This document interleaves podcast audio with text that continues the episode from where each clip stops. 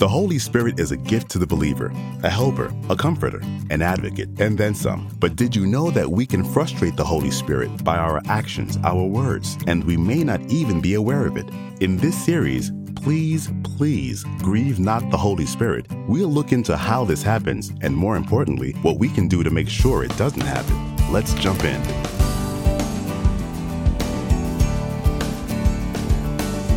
Now, we have had three other lessons on this subject, and there is entirely too many scriptures at this point to review. I mean, there's just too many. Now, I will offer a special at the conclusion of the service where you can really obtain each of the CDs at a deep discount for your spiritual enrichment and edification. That's why we encourage you to get the CDs. Okay? I mean, if I could give them to you absolutely free, I would do that because I want you to be able to get the word. But we have to like pay for the CDs and the duplication. You know, there is a cost factor involved.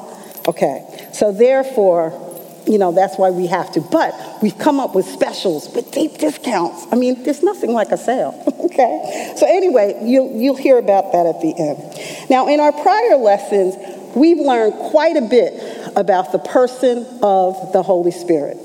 We realize, excuse me, we realize that he has a distinct personality, a purpose, and that his power, along with the entire power of the Godhead, dwells within every believer. Now, our study has shown that the Holy Spirit is God, and his role is to animate the body of Christ. He empowers the body to do the will of the Most High God. I want you to think about this for a moment. If every believer that is filled with the gift of the Holy Spirit, evidenced by speaking with other tongues, has the power of God Almighty overflowing within him, this power enables him to not only change his life, but the entire world around him. I mean, I don't think we always get that. But think about it. Just think about that for a second. Turn with me to John's Gospel, the 14th chapter, and we're going to look at verses 26 and 27. We're going to look at it, of course, in the New King James Version, but then I'm going to read it to you out of the Amplified. That's John's Gospel, the 14th chapter, verses 26 through 27. Now, this is review in that. We already have, have gone over this scripture several times, but I think you need to hear it again. So let me know that you have it. Praise God. Verse 26 says, But the Helper, the Holy Spirit, whom the Father will send in my name, he will teach you all things and bring to your remembrance all things that I said to you. Peace I leave with you, my peace I give to you. Not as the world gives, do I give to you. Let not your heart be troubled, neither let it be afraid. Now, the Amplified Version breaks this down in a way that I just absolutely appreciate. And it says this, starting with the 26th verse But the Comforter, Counselor, Helper, Intercessor, Advocate, Strengthener, Standby, the Holy Spirit, whom the Father will send in my name, in my place to represent me and act on my behalf. He will teach you all things, and he will cause you to recall, will remind you of, bring to your remembrance everything I have told you. Peace I leave with you, my own peace, and I now give and bequeath to you. Not as the world gives, do I give to you. Do not let your hearts be troubled, neither let them be afraid. Stop allowing yourselves to be agitated and disturbed, and do not permit yourselves to be fearful and intimidated and cowardly and unsettled. Now, that last part, I mean, with all the stuff that's going on around us in this world, I appreciate the fact it doesn't have to affect me because I have the power of the Godhead living within me. The Holy Spirit has been given to me as my comforter, counselor, helper, intercessor, advocate, strengthener, and standby. I don't have to be concerned with all that stuff. Okay? So for me, if it doesn't excite you, I find it extremely exciting. I truly, truly, truly do. So, it is one thing, of course, to be born of the Spirit of God, but it is paramount to be filled with the gift of the Holy Spirit, evidenced by speaking with other tongues. Now, we determined in our last lesson, based upon Apostle Price's own writings, that not having this precious gift of the Holy Spirit, evidenced by speaking with other tongues, can be the missing ingredient in a person's life, as it was for the apostle himself until 1970. Now, as I have been teaching this series, I have been very blessed with many questions regarding this subject matter. Now, I always appreciate the questions and general conversation from all of you because that means you're thinking about it. So I actually appreciate the questions. So know that, I do. And one of the questions raised is exactly how do we grieve the Holy Spirit? More examples were requested. Now, we have been talking a little bit about how we grieve the Holy Spirit. I mean, that's in the title of the message. But people wanted to know give me some more examples. I mean, you gave some, but I want some more. I want to really explore just how can we grieve the Holy Spirit. So I decided to share a few. And I'm sure that when you stop and meditate on this and think about it, you will come up with many more than time is going to allow me to go into today. Amen? Grieving the Holy Spirit by not doing everything with your full heart. We, especially on the East Coast, have a tendency, we are busy. We are just so busy. We're involved with so many different things. We're multitasking on a constant basis that without recognizing it, we just kind of get into the motions of things. We can do things on remote control, okay? You can catch, you, some of you see, okay, there, here's where there's a little bit of a difference because I live on Long Island, so I drive cars. That's how we get around. In the city, you guys know all these schedules. I am amazed because, you know, somebody will say, oh, well, I got on the B and I got on the C and then take the one. I'm like, what are they talking about? It's almost like a whole different language, but you know it. You got it. You, you know, for me, I'm that way in a car. But the point is, I can drive my car and not even be thinking about it. And that's dangerous, to be very honest, because I have not only my life in my hands or whoever's in my car, but everybody else that's on the road. Whatever moment that you're in, be there. Don't be somewhere else. Like if you're here right now, if you took the time to come here, because you could have just stayed in bed, okay? But you took the time to come here, please, for your sake, not mine, be here so that you can hear whatever it is the Holy Spirit wants for you today okay? You will find if you can live your life that way, it will be much fuller. And you'll find that you don't really get so much into that level all the time of grieving the Holy Spirit. But when you aren't and you're just kind of like going about doing whatever, it can grieve him because he wants you to be paying attention. He's the teacher. I'm not. I'm just the vehicle that's being used. Okay? Another thing is and this can really happen for all of us, and we talked about this once before. When the altar call comes, when the altar call is given on any service, whether you're here or you're visiting somewhere else, the whole reason we do a service, really, to tell you the truth, is to get to that altar call. Because we don't want people leaving and not having the opportunity to accept Jesus. So, the Holy Spirit, and we discussed this in one of our other lessons, that one of the roles of the Holy Spirit is to actually minister to unsaved people. So, when we get to that part of the service, it's extremely critical. And again, it's not just up to the teacher or whoever's up in the front, it's all of us can get involved and assist the Holy Spirit. How? By praying in the Spirit. And when we don't do that, it's grieving the Holy Spirit because He's doing His job. But if we're not doing ours, it's grievous to Him. Ministry of helps, we need to be doing it all the time. Okay? We don't realize that, you know, you can actually now see our ushers are top notch so i don't ha- you know i don't have to be concerned about them but they actually could mess up and grieve the holy spirit i'll give you a perfect example say for instance the person is up here teaching okay? And I'm getting ready to give whatever point the Holy Spirit is giving me, me to share. And the usher, for whatever reason, he may not be paying attention, you know, because again, he's, you know, doing so many different things. They've given them five million different things they have to do. He'll come up here and stand up front, not realizing that I'm still teaching, okay, or I have a really big point. He may not know it's a big point, but the point is, if he comes and he stands and this isn't really where he's supposed to be at that time, all attention is going where? To him standing there.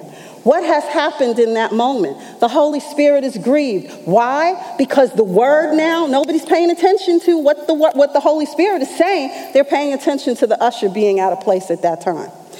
We have to learn to be sensitive so that we can flow. That's what it means when it says to flow all on one accord. When you're all on one accord, you would know, oh, for whatever reason, I don't need to be up there then okay? Because the Holy Spirit would be telling you that. So, good. The great news is our ushers are on point. But I'm just giving you as an example. As an example, sitting in the congregation, if you want to eat candy, because I mean, let's face it, okay, it's a long time sitting sometimes, and it's nice to have a little piece of candy. Unwrap it before you get here, okay? I mean, put it in a little baggie or whatever you have to do. Come on. Because if you're sitting there and the paper is going, the person now, I may not hear it, okay? People two rows ahead may not hear, but the person next to you might. And it could be exactly what the Holy Spirit wants them to hear, and the enemy will use your candy wrapper to keep them from hearing it. It's the little things, the little foxes, the little tiny things. Those are the kinds of things that can grieve the Holy Spirit. But one of the biggest things is when we don't follow the word and when we don't speak the word. You could be sitting, and see, again, I'm always going to be authentic with you. That's the only way I know how to be. You could be at home and you could be sitting with a pile of bills that in the natural you have no idea where you are going to come up with the money to pay those bills on time. Now, maybe none of you all have ever faced that, okay, but I have, okay? So I'm telling you, you have an opportunity at that time to make a choice. You can either look at those bills and you could speak the word over them, or you could look at the bills and start with, well, I don't know how I'm going to get this. And you know, they're supposed to be due on the whatever, the 15th, and here it is, the 13th, and I really don't know where the money is coming from. And oh, Lord, you know, and Jesus, help me. And all. That is not what the word says. The word says that what? Jesus went to the cross, when blood came out of his hands, it came out so that we would not have to be concerned with bills. So the point is, we don't have the, we don't want to ever get to a point where we don't speak the word over the situation. I don't care if it is the morning of the 15th and the bills are due. What does the word say? The word says that he promised to meet my need according to his riches and glory by Christ Jesus. So therefore, Father, look, okay, the 15th, you created this little 24 hour clock. So I'm believing that somewhere within that 24 hours, some kind of way, I don't care if it is a little dog coming down the street with the money in a bag, that the money is coming, okay? Because that is what your word said, and that is what I am going to say. I'm going to believe it. And you know what? It always comes. But the point is, we have a choice to make. And when we don't, what do you think the Holy Spirit is saying? I mean, He's living on the inside of us. What do you think He's saying? I mean, I often wonder about that. I mean, Jesus living on the inside of us. He's the one who suffered all that. He is the one who they stabbed. He is the one that they took that crown and shoved it on his head. I mean, you could look at Passion of the Christ. I will admit, I've never looked at it because I didn't think I could stomach it.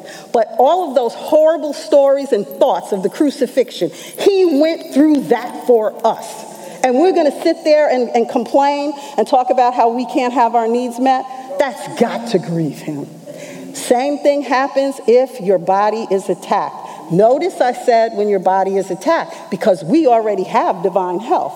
Now, we know that the body will be attacked from time to time, but that's when we have to do what? Stand in faith and call ourselves healed, because we are, according to the scriptures, the healed of the Lord. So when we don't do that, again, it grieves the Holy Spirit.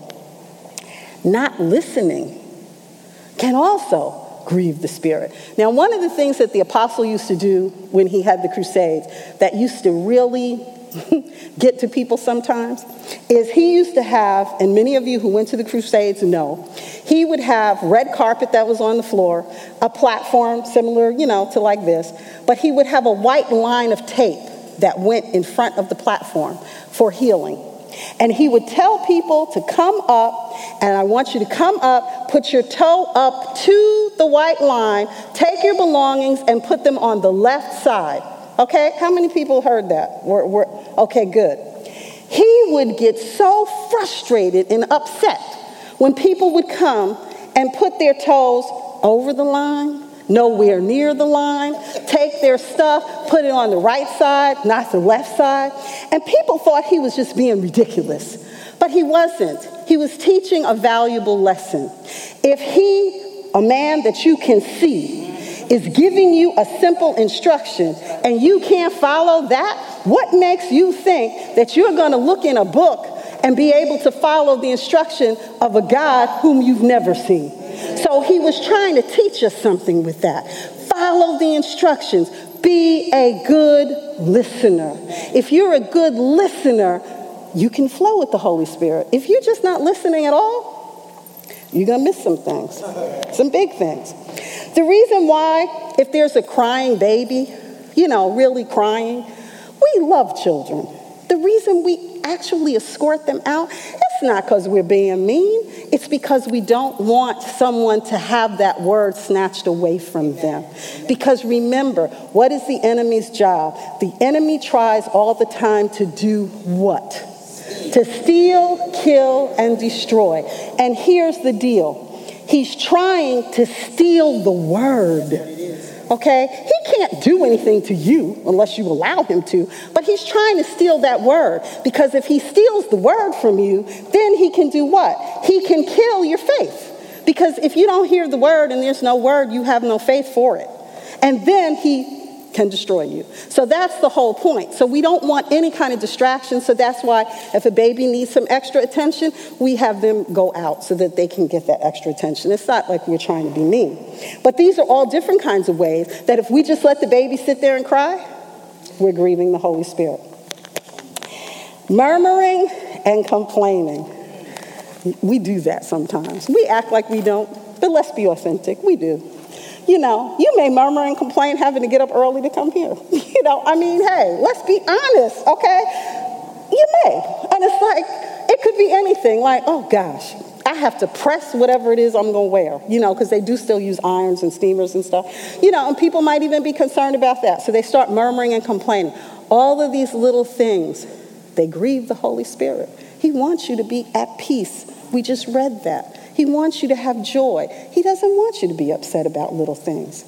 And then we can get over into the area of becoming desensitized. And that's real dangerous. Desensitized, you know, like you walk past a beautiful bouquet of roses and you don't even bother to admire them or to smell the beautiful fragrance because you're too busy. You got things to do. You, you're moving along. Or you turn on the TV, and Lord knows we turn on the TV, and I, I mean, gun control, less, uh, uh, everybody, it's constantly, people are just getting shot all over the place. But do we get to a point where we listen to it and we become desensitized? Like, okay, so they killed 50 kids over here, and they killed nine people over here, and they killed 10 people, where we just don't even think about it? Remember, the power of the Godhead lives where? Within us. The purpose of the Holy Spirit is to move and affect the world. Well, if He's in us, we have authority to do something about the things that are happening around us. How many times have we heard about any of these killings that are going on? Yeah, we can go sit up and lobby with the politicians about gun control and stuff, and I'm not saying you shouldn't do that. That's what you're led to do, fine. But you know what? You could open your mouth and you can make a decree and change the thing too.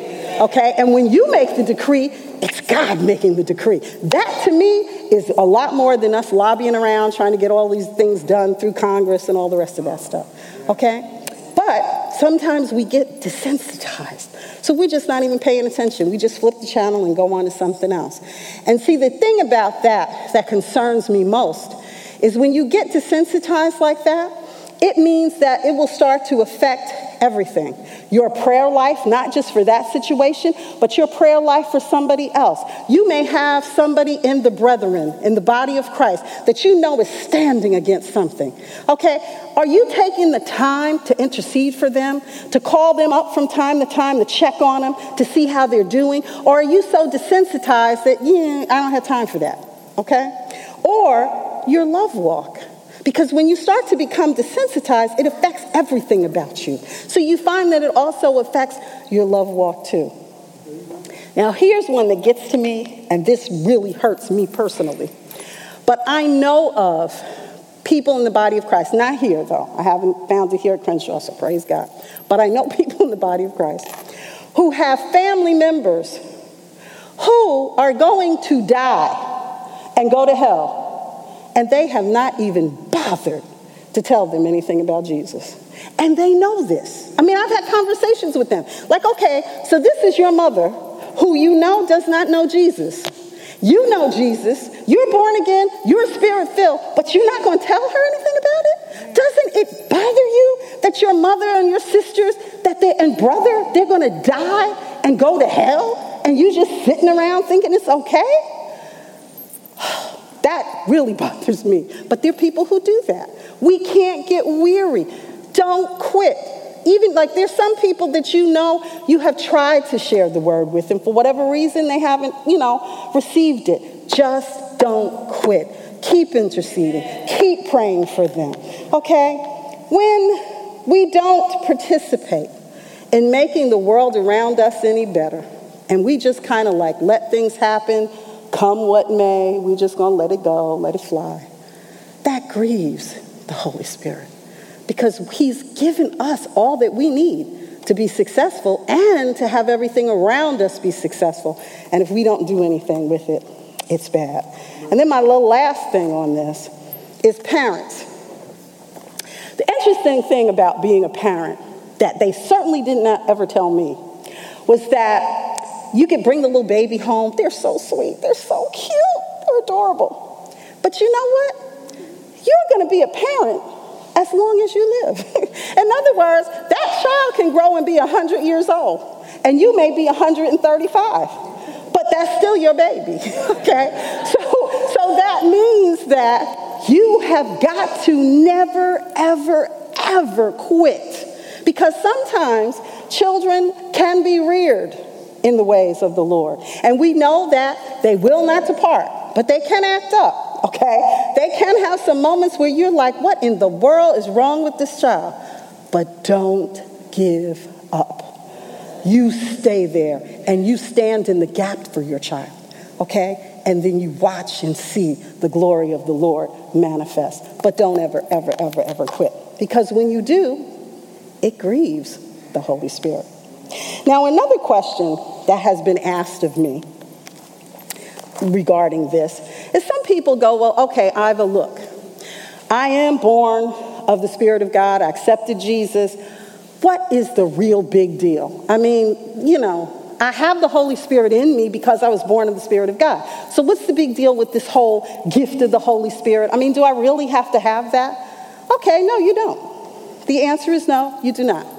You can go right on ahead, and if you've accepted Jesus, it is true, you're born of the Spirit of God. However, if you want God's best, how many of you want God's best?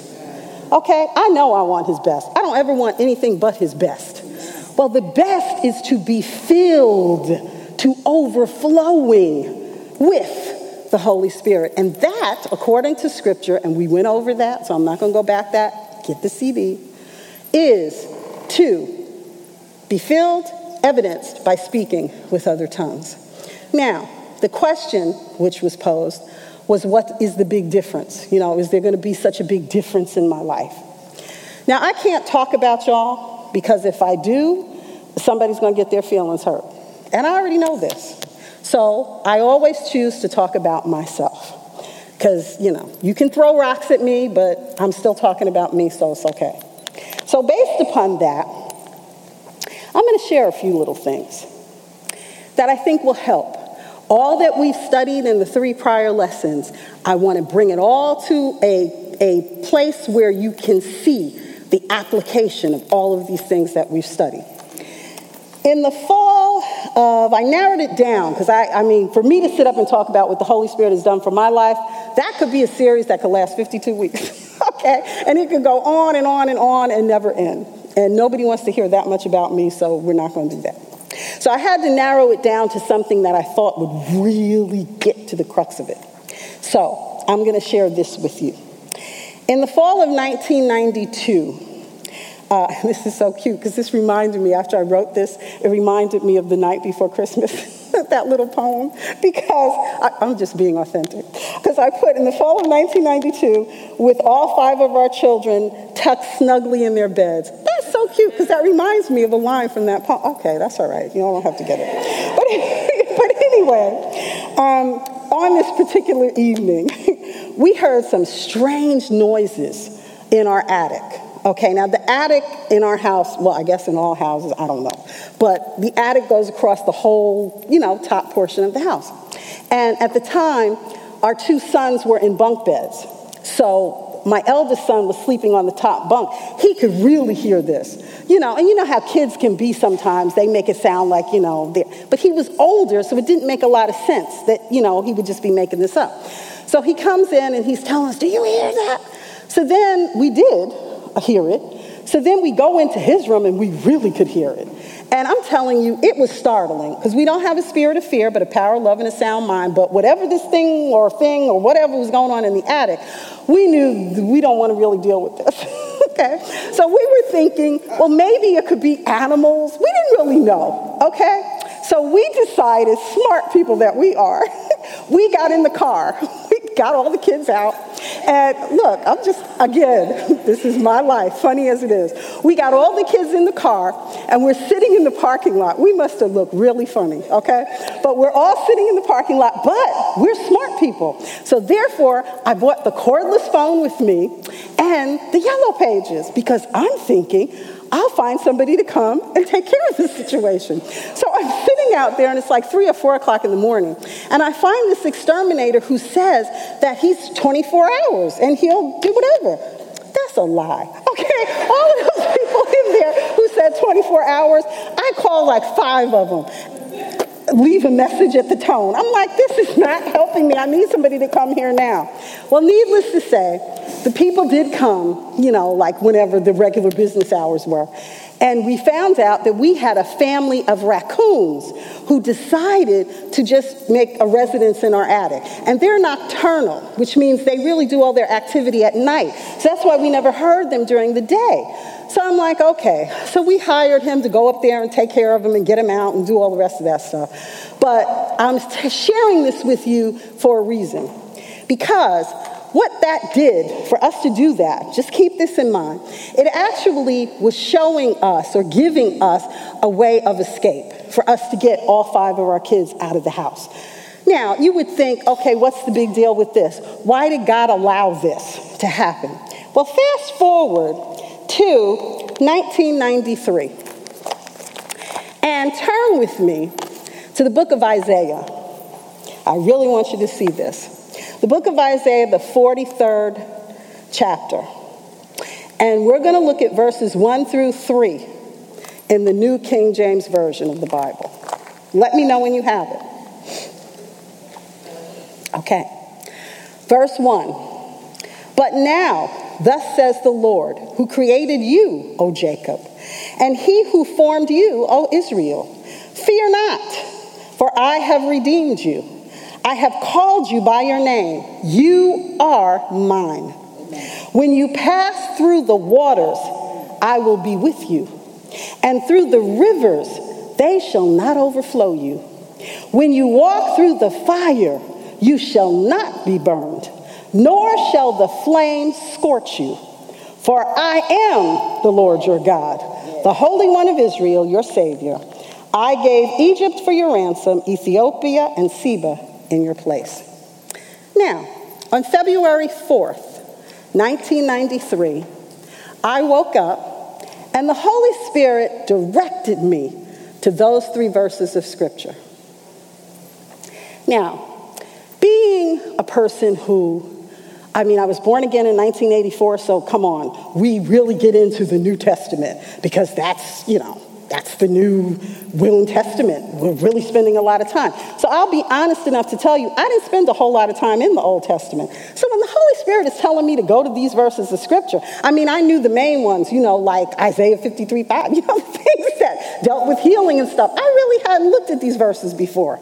So I'm like, okay, I read them, but here's the thing how many of you, and I know you do, you know the difference between Logos word and Rhema word? Logos word is you're just reading the Bible and it's there and you read it. But Rhema, it like jumps off the page and grabs you. Well, these verses of scripture grabbed me. And I'm telling you, it made no sense. So much so, I started questioning the Holy Spirit. What is this about? Why are you giving me these verses? And it was like I tried to turn to other things to read other things. This is only three verses, you know, and I was trying to read like a chapter a day and stuff. Kept sending me back to these three verses. I couldn't get away from these verses even though I tried. So I was like, okay. That day, I go on throughout the day, I'm doing everything I need to do. And usually, you know, when it comes to a certain point in the day after your dinner is cooked, you've done all the stuff you need to do, you change out of your clothes and you kind of relax. I mean, maybe you all don't, I do, okay? So this particular day, the Holy Spirit told me, no, stay dressed. And I'm like, what is going on? Okay, and I mean, when I say stay dressed, don't even take off and put on your house shoes. Dress with shoes on your feet. This is so not me, okay? But I did it because I listened. I learned to listen to the Holy Spirit. So I said, okay, fine. When it came time to putting the, my daughter, the baby of the family, who at the time wasn't quite two years old. So she was still in a crib in her room in the nursery, which was across from my room. And the Holy Spirit, I had put her in her crib to go to sleep for the night. The Holy Spirit told me to go get her and put her in my bed. Now, I got to tell you, I thought that was totally crazy. But I was like, he was so clear that I was like, okay. So I scooped her up and then I went and put her in our bed. And I'm going about and I'm sitting here dressed. Stan comes home from work and he's even looking at me like, you're really I mean, dressed, okay, thoroughly dressed. I said, yeah, the Holy Spirit just told me to do it. I don't know, whatever, so I'm just being obedient. So he's like, yeah, okay. He hits the shower comes out of the shower. It's a little after 11 o'clock. Now, how do I know it's a little after 11 o'clock? Because this is during the days when Arsenio Hall was a big deal. And I had prepared his food and put it in, you know, the, the fridge, and he was taking it out to put it in the microwave. He had gotten out of the shower, had a little towel wrapped around, and he's in there, and he looks up, and first of all, he thought the microwave had messed up because he heard this like popping sound you know, and I kind of heard it too. I'm like, oh boy, we need a microwave, you know. But the microwave was fine. We looked up in our kitchen, and the ceiling, the paint was bubbling, just like bubbling on the ceiling. And we're like, what is this? So we have a sliding glass door off of our kitchen. He goes and he opens the sliding glass door, and it was like Backdraft the movie.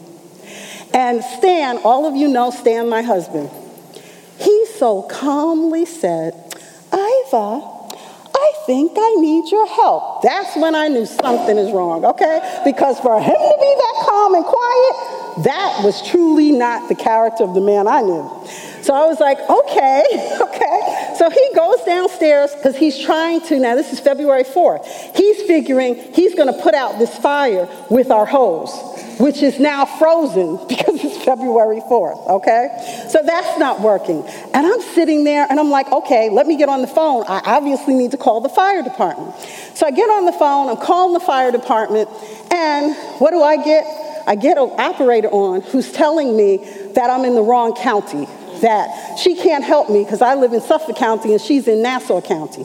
Then she like clicks off because the phone wasn't operating right because I didn't know the wires were burning, okay? So I remember, and see, this is important for all of us to remember every word you say can be used at any given point in time. And I remember my mother telling me as a little girl, if you just keep flashing the, the, the button on a phone, an operator will come to it. Just keep flashing the button. So the keypad wasn't working, but I kept flashing it and flashing it. and I got another operator. I was like, praise God. So she's telling me the same thing. It's in a different county. She can't help me. I said, look, let me explain something to you. I said, I have five children in a burning house.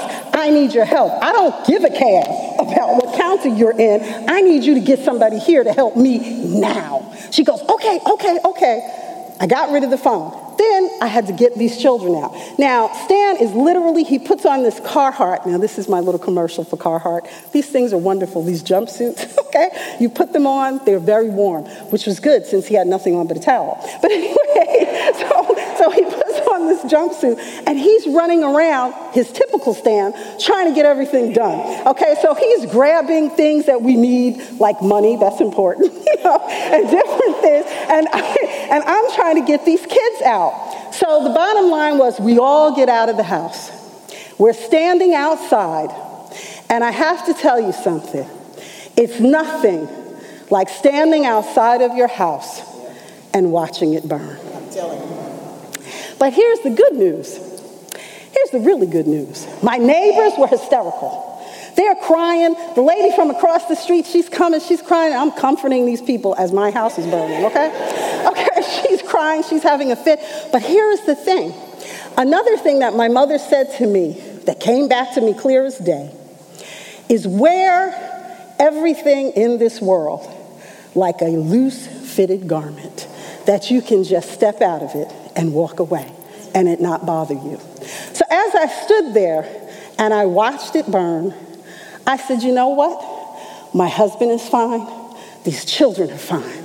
I have so much to be grateful for. So I sat there, and as everybody was, you know, doing their thing, here's another thing that's important the music ministry. Because when people come up here and minister, those songs, they're ministering to your spirit.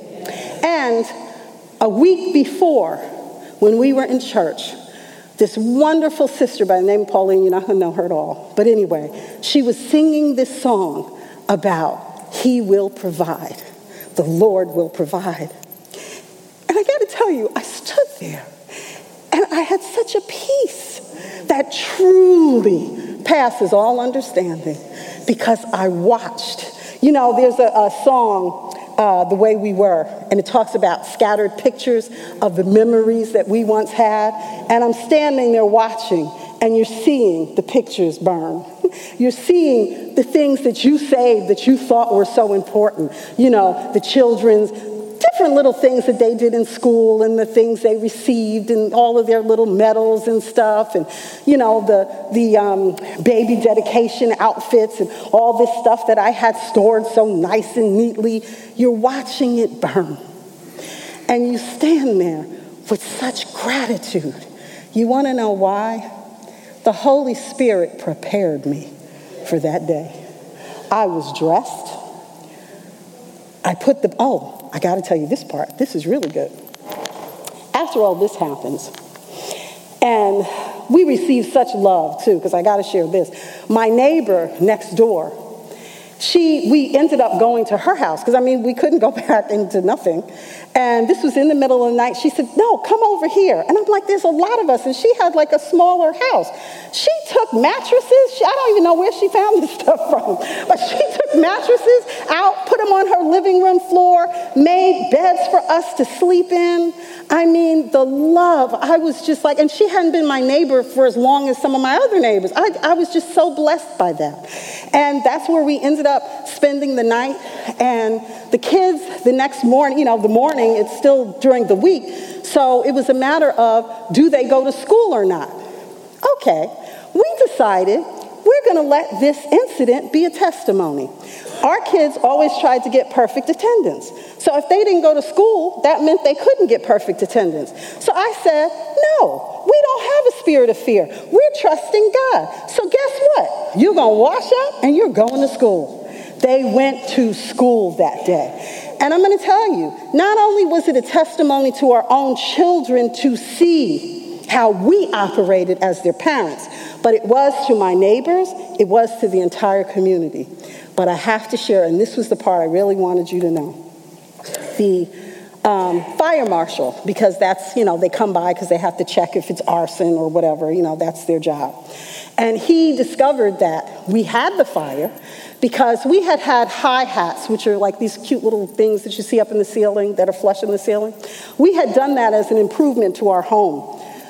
I don't know, like a year before the raccoons came. Well, the raccoons, the cute little things that they are, had gnawed on the wires. So what happened was, when the dear man came to take care of everything, he didn't notice that. And the wires, after a while, you know, the wires have insulation on them. Well, when that insulation, when the wires get hot, it caught the insulation that was in the rafters, and that's what created the fire. So, that's why that happened. But the fire marshal, so he knew it wasn't arson, he explained what it was.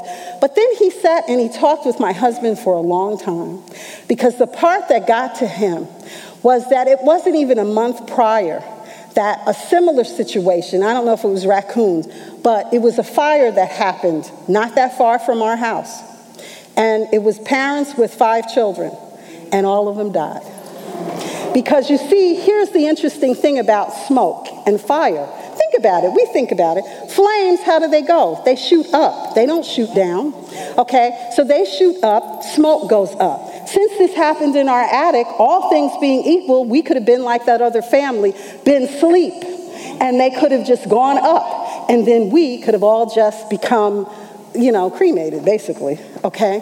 So that shook this man a little because he was just like, this just, this, for all of you to get out, okay? This was just, so it was a testimony for him. But then, to show you again how good the Holy Spirit is, remember I told you that he had me take the baby out of her crib and put her into my room? Well, the nursery was right next door to the kitchen. And the whole wall that her crib was sitting on bubbled up. And the fire marshal told us, had you left her in that crib, she would have died because of the fumes from the paint would have killed her. So you see, the Holy Spirit will tell you of things to come. But if you grieve him and you don't want to half listen to him and you don't want to be bothered with being filled with the gift of the Holy Spirit because you think you got it all under control, bless your heart, okay? But for me, I don't want to live a millisecond without him. Because what did he do for me? He spared not just my life, he spared my whole entire family's life. My whole entire family's life. And I gotta tell you, it gets better. what the enemy meant for evil, my God turned it around for good. Because at the time, our house before the fire was four bedrooms and two bathrooms. And that's wonderful. I mean, I was happy, that's okay. Actually, it was a house that I had believed God for as a child.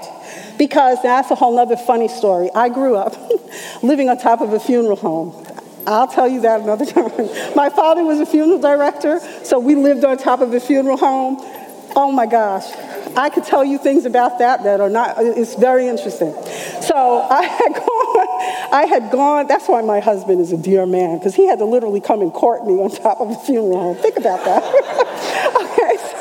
So anyway, um, uh, my best girlfriend at the time, her parents bought a house in a nice little development, and it was a high ranch. Now, high ranch is just a fancy way of saying it's a ranch house and then it has like a second story on it, okay? So you come in, you go up a couple of steps, whatever. But I was nine years old, and since I knew I didn't want to grow up living on top of a funeral home forever, when I got married, I wanted a high ranch just because I liked her house and I thought it was nice.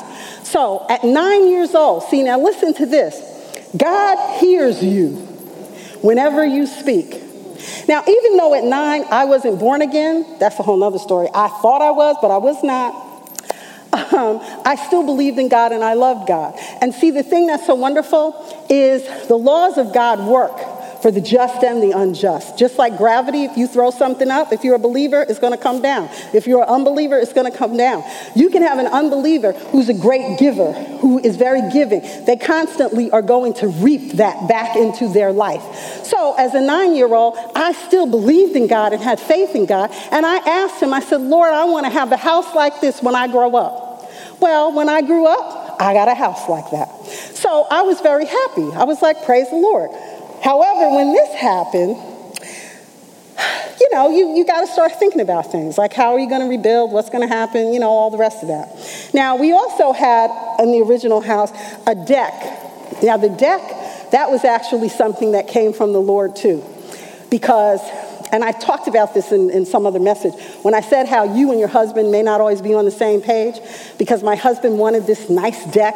Because, you know, we don't have, like, I guess here it would be a nice, beautiful terrace or something. Well, on Long Island, you have decks. So he wanted this big deck on the back of the house, and I was just like, you know, first of all, I was thinking of the money, you know, at the time. And at the time, I didn't know the word like I know it now, so every dime meant something. And I'm like, really? You want a deck? I mean, but I, so I didn't see it. But again, I have always said this God created both my husband and myself. So when I don't see something, I don't give him grief and I don't yada, yada, yada. Who needs that? I go directly to the Father because I could be missing it. I could be wrong. And I want him to instruct me. Now, if I'm right, then he can instruct him. But I leave it to the Father to do. I don't do it. Okay? So anyway, in this particular instance, I knew he wanted this deck. We were at church one Sunday, and there was a, a person there who was getting ready to start off into a like a mission field. You know, he was going out into the ministry.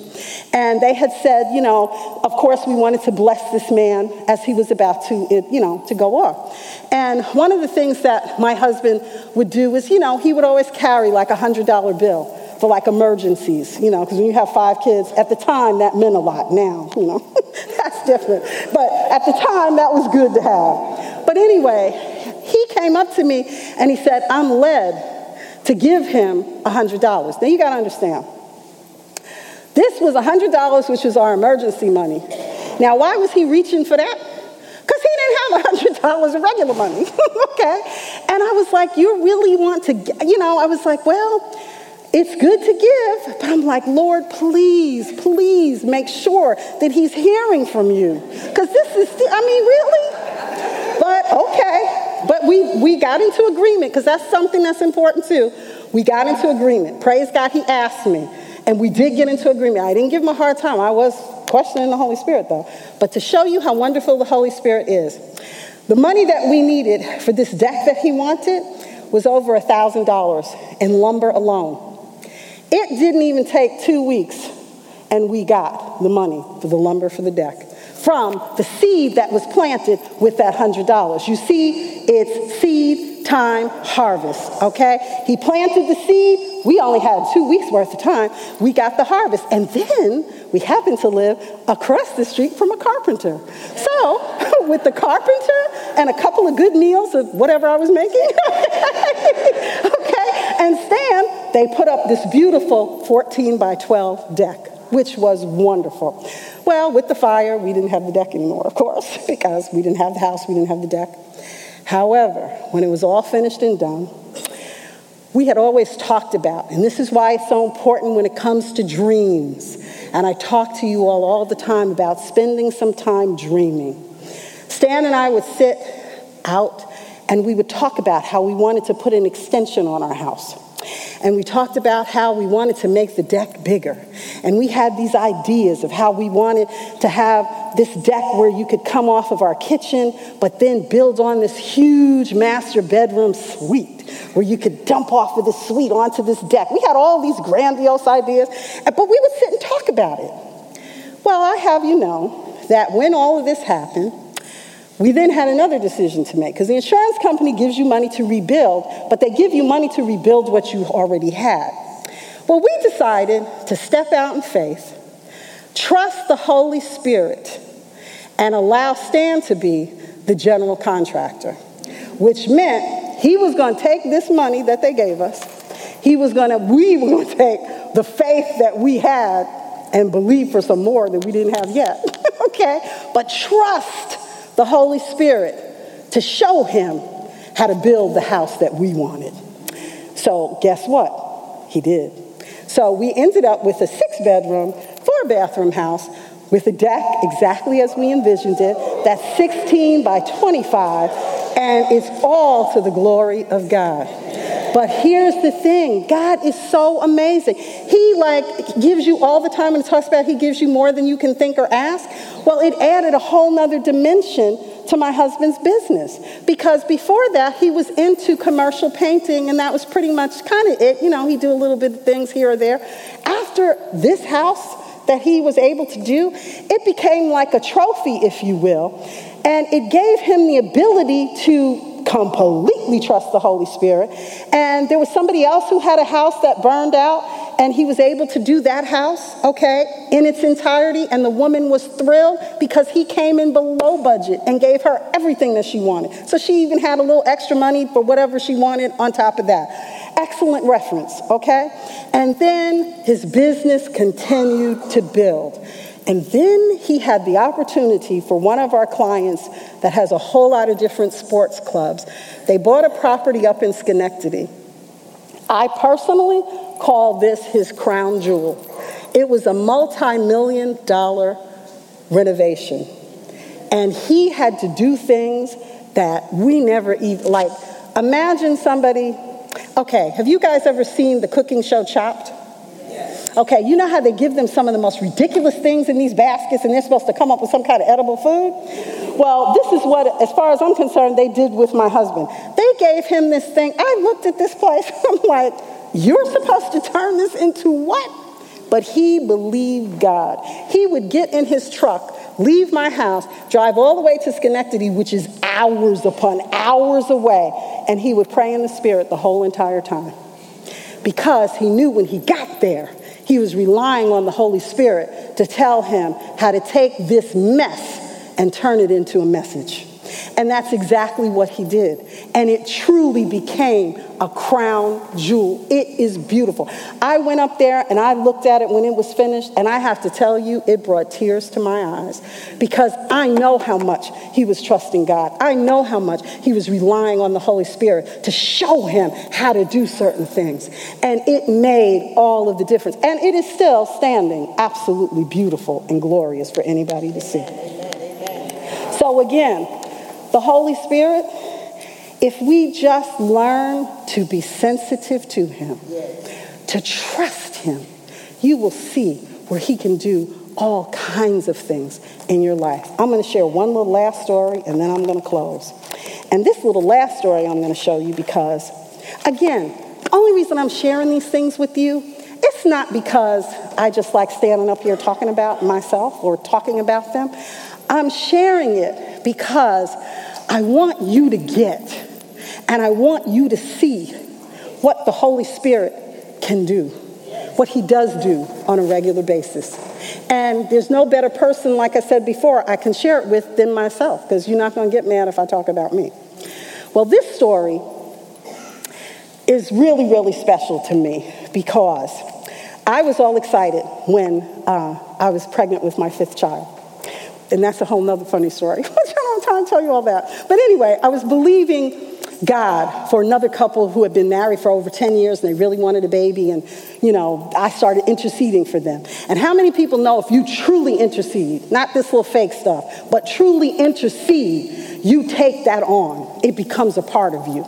And I was believing for them so much for this baby, for them to have a baby. Then I already had four children. Now, most people would say you should be very happy with that, praise the Lord. But then all of a sudden, I had a desire to have another child. I mean, it did seem like, where is this coming from? But it was so strong. I mean, I would walk around and see babies in a stroller and stop, and I would be like, oh, you know, I mean, it was almost uncanny. And I even said to the Lord, Lord, look, you have to take this away. Either bless me with a child or take this away from me because it's like all becoming consuming and just doesn't make any sense. Well, anyway, I ended up, I, I was on a crusade and they, somebody actually spoke and said to me, when you go home with your five children, I said, I don't have five children, I have four. What are you talking about? She said, Oh, I thought you had five. Well, I didn't know she was being prophetic because when I got home, I found out I was pregnant with our fifth child. So anyway, I was like, oh. So I was excited through the whole time, okay?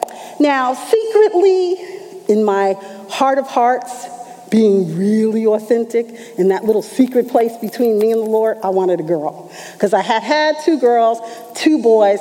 I mean, I would have had another boy and been blessed, but I really wanted a girl. You know, like when you go into the store and you're looking at the baby clothes and you see the little boy clothes, but you just kind of like pass them by and you just look at all the girls. I really wanted a girl. So anyway, it comes time and I'm getting close to the time. All of my other children have been late. All of them were at least a week late. So, anyway, I, am coming toward the closing stretch of giving birth to this precious child, right? And I had it all planned because I pretty figured, pretty much figured out this was the last one. So I had my bag packed, which I never had packed for the other kids, but I had my bag packed. I had my praise and worship tapes. I was thinking, okay, I'm going to go in, I'm going to have labor, and we're just going to have praise and worship in the room. I mean, I had all of this planned out. It was just going to be so wonderful. Well, they gave me a baby shower that Saturday, on a Saturday. This child was born on a Monday. Gave me the baby shower on that Saturday. Sunday, we went to this big party at church. Now, I wasn't due for like another week, so I'm thinking everything's fine. Get up that Monday morning, and I'm starting to feel a little strange. But I thought it was Braxton Hicks. I'm figuring, okay, the baby's just dropping, it's Braxton Hicks, whatever. And I'm not paying too much mind, put the kids out to school. And then I'm like, I think I'm just gonna go lay down for a minute. And I'm like, these little Braxton Hicks, I don't remember them being quite like this, okay? And Stan had returned the, sh- the chairs that we, you know, had borrowed for the shower. And he, the Holy Spirit again, had him call me. And he said, and he told me, the Holy Spirit had me call you. I said, well, I don't know why he had me call you. I said, but I am having these Braxton Hicks, you know. And he goes, okay, you're having Braxton I said, well, something. He said, I'll be right there. By the time he came back home, I recognized the Braxton Hicks, this was not it. Something was going on. I had the hardest time trying to even get down my steps, which is only like six little steps, okay, to get into the car. This baby was coming. We got to the hospital, and not to gore you all out, but when you get to the hospital, you know, they give you certain centimeters that you have to be dilated to for any of you who've had children. When you're at the ninth centimeter, that means you're going into the delivery room. Well, when I got there, I was already at nine centimeters. Stan went to park the car, okay? When he went to park the car and came back, the baby was born. I didn't even have, I had no time to even take I, they didn't have time to do anything. She was born on a gurney, okay? I had no time to take off my clothes, anything. This child was, whoop, she was out. But here is the thing she came out, and I didn't hear any cry. Okay, now that doesn't necessarily mean anything because a lot of times babies come out, they don't cry. But the nurse who delivered her, and I could get into more stories, but the clock's not my friend, so I can't. Because this, I have, this is really funny. You have to come to my noonday Bible study. We really have fun talking. But anyway, um, she shot out, and I didn't know what I had. I didn't know if it was a girl, a boy. I knew nothing because the nurse rushed out of the room with her. And I was like, okay, so I'm sitting there. Stan comes in. He goes, what happened? I said, well, I had the baby. He goes, well, where is the baby? I said, I don't know. They just rushed, they rushed out of the room. I said, I don't even know what I had, nothing. So, but here's the, the thing. I'm sitting there, and the Holy Spirit, as clear as day, told me to say these words.